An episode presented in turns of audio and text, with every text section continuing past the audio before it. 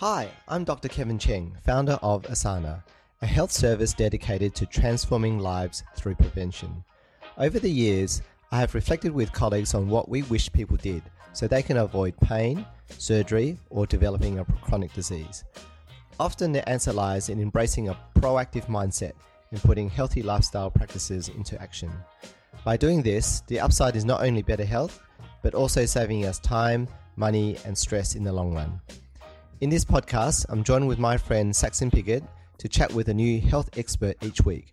We'll cover practical ways to look after ourselves, how to prevent illness, and ways we can be inspired to live well. Welcome to Prevention Hacks, the weekly conversation where we go to health experts for advice so you don't have to.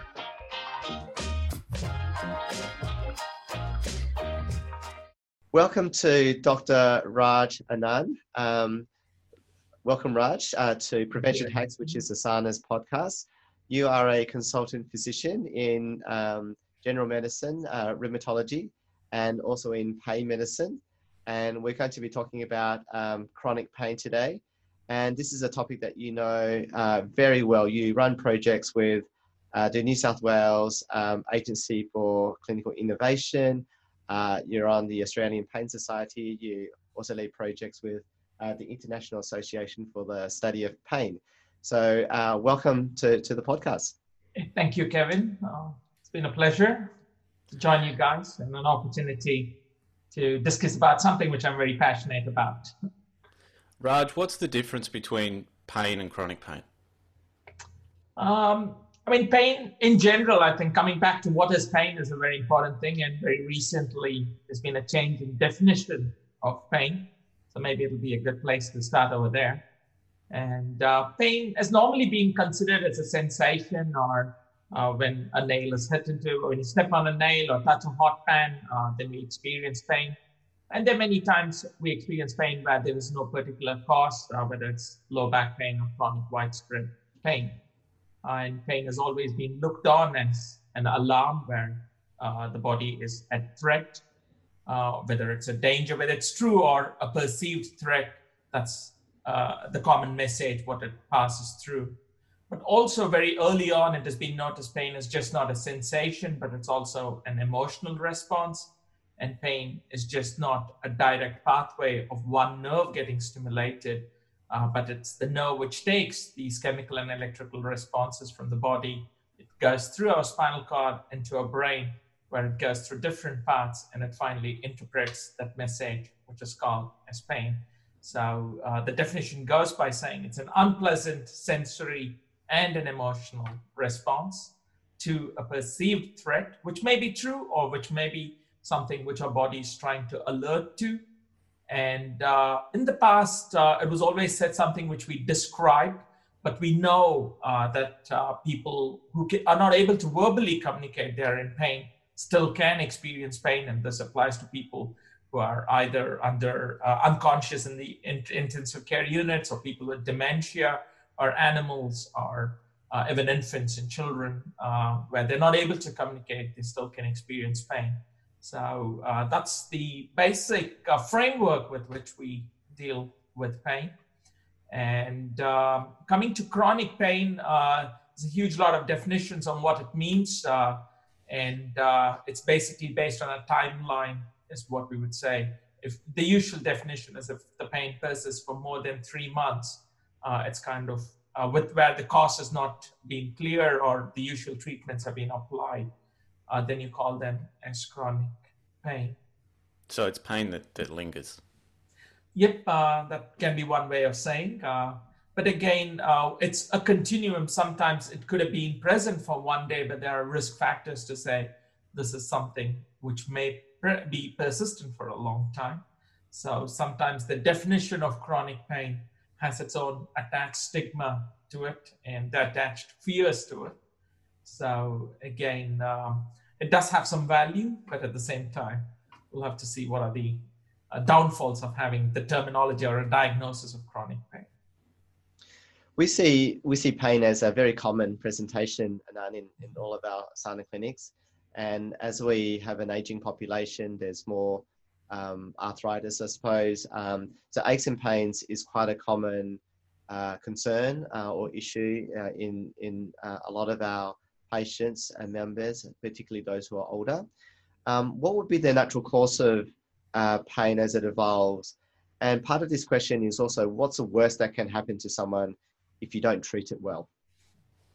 Um, it's a very broad question to answer. Um, I mean, the reason is uh, pain can be present from at many places. I mean, if you're dealing with chest pain, then I would definitely say call up the ambulance or mm. seek help, uh, seek from your doctor. But again, every chest pain doesn't mean it's coming from the heart.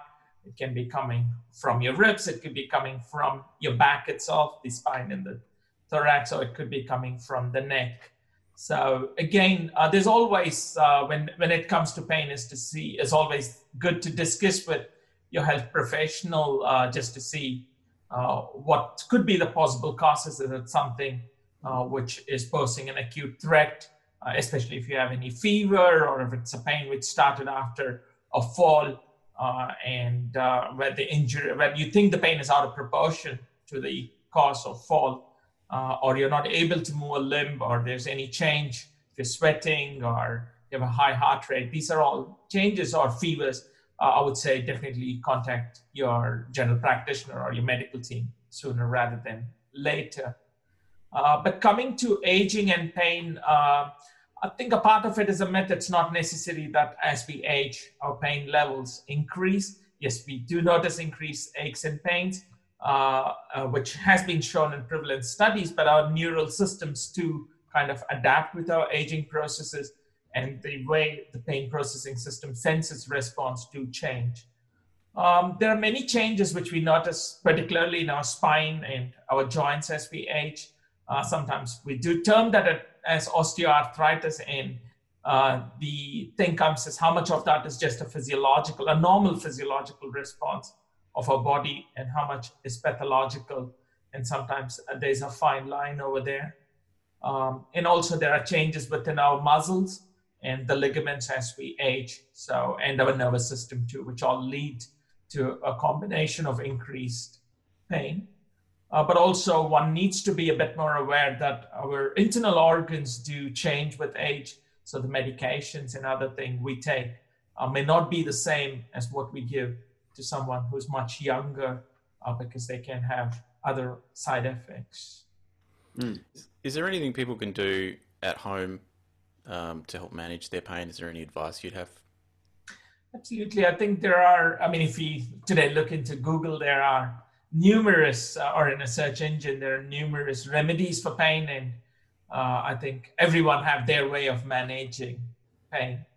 Uh, one of the most things, uh, one of the most common and simple things uh, which does help with pain is to keep moving and uh, keep moving that part of the body. And just not that part of the body, but moving the whole body uh, is the most uh, important thing, particularly when dealing with chronic pain. And chronic pain does not necessarily affect one part of the body, or it's not, even though the pain might be in a little finger or the toe it affects that whole person it affects their way they interact with their family their life their work uh, can interact with their moods their sleep. So the impact of pain is much wider uh, and uh, trying to keep moving and as we move the body we are also moving the mind at the same time. And uh, that's probably the most important thing the single most important thing is how do we keep moving uh, despite the pain and not letting it limit our daily activities uh, in whatever form it could be. Uh, doesn't have to be a long walk, could be just a minute or two, uh, but keep moving uh, is the most important, single most important thing. Uh, I found that um, sometimes the because pain is so complex, Raj. Uh, you know the sometimes distraction or um, being sort of mindful. And I know that you're a you're a trained instructor in mindfulness. And so, what would be, uh, you know, two or three uh, things that you wish every patient would do before they come and see yourself or come to a pain clinic? Yeah, absolutely. I think, um, I mean, definitely kind of having a bit of an understanding of what they're going through is always important uh, because uh, sometimes we lose meaning of what this pain is indicating. And many times uh, within our normal community, but within the professional and in the society, Uh, when people are not able to find a direct attributable cause, uh, then they say your pain is psychological or emotional. Uh, but all pain uh, at one level has common pathways. So I don't think there is any point in differentiating one pain to another. Uh, coming back to diversional strategies, again, it's about seeing what ways they can help move in along with the movement, whether they want to use music or whether they allow walking in nature or even just looking out into the plain sky or the sea uh, could all be important ways of dealing with uh, pain. But just recognizing uh, what are factors which could be making their pain intensity high uh, is probably the first step. Uh, is that pain, whether it's in the knee or the hip, is kind of influenced by factors beyond the pain and the hip. And that's the very first thing to acknowledge is uh, the pain response and processes extend beyond the body part where they experience pain. Uh, we do know from different studies, like even just cutting off a limb or something may not necessarily solve the problem of pain. And uh, that comes even with joint replacements, like particularly with knee replacements, even though when knee joints are replaced, are still 30 to 35% experience what we call post-surgical pain. So all of this kind of brings back into how can we allow our own body uh, to kind of reduce or maybe even uh, reduce that interference of pain or what comes into our attentional mechanisms. And that's where uh, these diversional strategies and mindfulness strategies become very helpful. Uh, many times, pain can set off a whole lot of subconscious responses like the fear, the anger, the guilt, or bring on other features of loss and sadness. So, just being aware of that is probably the first step. And uh, our brain has this capacity to kind of quieten down a lot of these sensations. Uh, what's a part of the post, the back of the brain, or what we call the descending part of the brain, and uh, that's where a lot of our diversional strategies uh, is it's one of the proposed sites of mechanisms on how even the breath, like when we have a lot of pain, uh, just even taking slow, deep breaths uh, right. be a start. I, I was just going to follow up and ask if we don't treat uh, pain well in a chronic pain um, you know scenario is there evidence that um, uh, you know not getting in early early preventative treatment will actually lead to a worse outcome?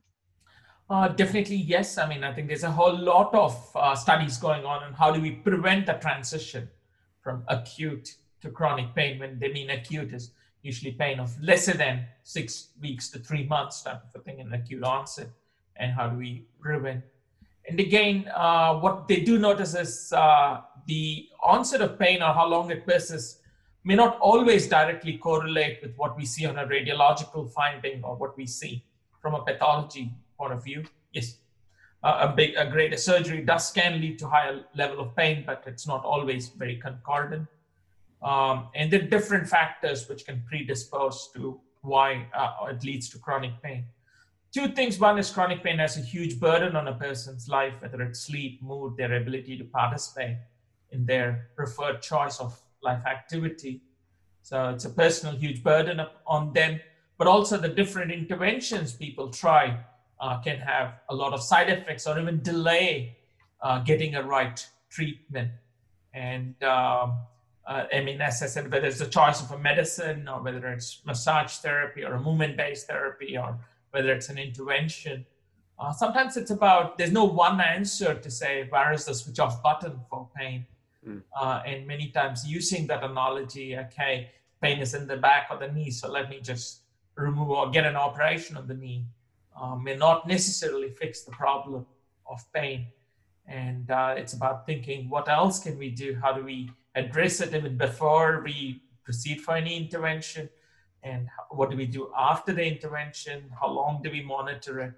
And so uh, that's where uh, it becomes very important to have a good understanding on what all could be factors uh, even in acute pain uh, scenario. To kind of see how do we best treat it. And uh, if things are not going as per plan how do we introduce other strategies as we go on Raj, I was going to ask you about the different options. Do you think uh, a holistic approach is the best approach? Uh, do you, do you attack this kind of problem from a lot of different angles at once, or, or do you try different things and see what works? Uh, it, what's your approach? Uh, I think definitely. Uh, I think uh, most people try the simple approach, but coming to pain always, at least by the time they come and see me, it's usually a much more multimodal approach. And the way sometimes I look at it is there is a soup of issues. it's not as simple as like remove the salt out of the soup. In a similar way, it's very very hard to kind of target and say let's remove the pain and my life is completely fixed and uh, it's never that scenario. So it's always about looking in a multimodal fashion. How do I improve that person's sleep? How do we improve their interaction? How do we allow them to dress up by themselves? Uh, how do we uh, look into the medication use, the side effects of the medications? Uh, how about the energy levels, the other issues associated with it? So uh, hmm. definitely a very multimodal approach. Uh, and I think even applying those strategies very early on become very helpful uh, because the longer we leave, we leave the nerve more sensitized and leads to more layering and more unpacking to be done later. Uh, so again, uh, putting on a whole lot of measures even early on still become helpful. Uh, even like putting a heat pack may appear like a simple step, but again, even that's one type of a diversion mechanism. But we can't rely on one strategy because nerves find other ways to communicate the message. So uh, that's something which I would say every one of us to probably develop as what do we have a whole range of tool sets of diversional tactics. It could be art, it could be mindfulness, it could be going for a walk or going for a swim. And when we're not able to do a sport, for example, can be a great way of diversion.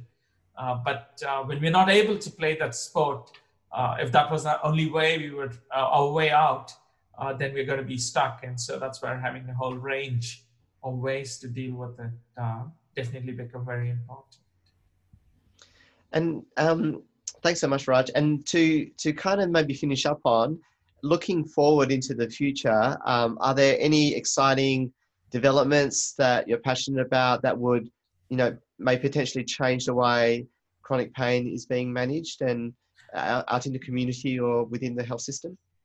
I think the biggest change uh, is the more multidisciplinary setup of practice. I think uh, that's the biggest uh, single change.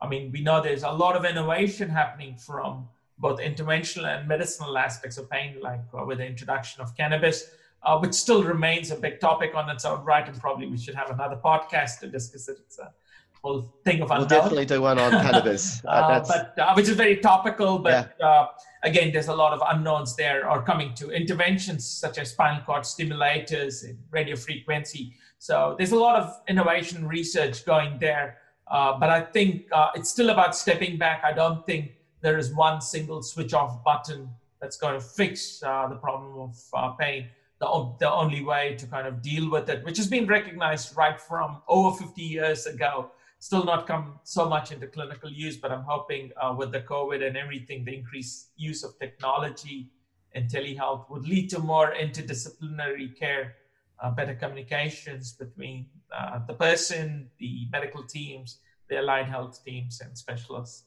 Uh, is where uh, we're going to see more success. That's that's exciting, and you know it's it's very aligned with what we're trying to do um, at Osana um, so thank you so much, Raj. You know, look forward to having you back on the podcast uh, on another topic.